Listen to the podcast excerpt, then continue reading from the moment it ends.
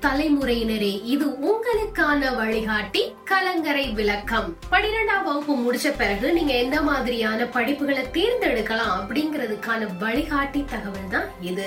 Computer application computer application கோர்சஸ்ல வந்து computer பத்தியான ஏ டு இசட் எல்லா விஷயங்களையும் கத்துக்கலாம். அப்படி நீங்க கத்துக்கணும்னு ஆசைப்பட்டீங்கன்னா நீங்க பிளஸ் டூல கம்ப்யூட்டர் மேக்ஸ் குரூப் எடுத்து பாஸ் பண்ணியிருக்கணும். அதுக்கு உங்களுக்கு நிறைய கோர்சஸ் இருக்கு. டிப்ளமோ கோர்சஸ் இருக்கு யூஜி கோர்சஸ் இருக்கு பிஜி கோர்சஸ் இருக்கு. எல்லாத்துலயும் உங்களுக்கு உங்களுடைய தகுதிக்கு ஏற்ற மாதிரி நீங்க தேர்ந்தெடுத்து படிக்கலாம். நீங்க எந்த மாதிரியான யூனிவர்சிட்டியில படிக்கலாம் அப்படின்னு நீங்க ஆசைப்பட்டீங்கன்னா எல்லா ஐஐடி இந்தியால இருக்கக்கூடிய எல்லா ஐஐடிஸ்லயும் கம்ப்யூட்டர் அப்ளிகேஷன் சார்ந்த எல்லா கோர்சஸும் இருக்கு. அது போக national institute of electronics and information technology new Delhi இதுல நடத்தக்கூடிய A level B level C level இது எல்லா லெவலையும் ஆஃபர் பண்ணக்கூடிய கோர்சஸ் எல்லாம் நிறைய இருக்கு. அதுல உங்களுக்கு சேரணும்னு ஆசைப்பட்டீங்கன்னா நீங்க என்ட்ரன்ஸ் எக்ஸாம் எழுதி இந்த national institute of electronics and information technology அப்படிங்கிற அந்த ஃபீல்டு அதாவது அந்த நிறுவனத்துக்கு கீழே சேர்ந்தும் படிக்கலாம். அது போக எல்லா ஆர்ட்ஸ் அண்ட் சயின்ஸ் காலேஜஸ்லயும் இந்த கோர்சஸ் இருக்கு. பிரைவேட் இன்ஸ்டிடியூஷன்லயும் இந்த கோர்சஸ் இருக்கு. உங்களுடைய விருப்பத்தின் பேர்ல எதுல வேணாலும் சேர்ந்து நீங்க தாராளமா படிக்கலாம். மேலும் மேற்கொண்டு சொல்லப்பட்ட தகவல்கள்ல உங்களுக்கு கூடுதல் தகவல் வேணும் அப்படின்னு நீங்க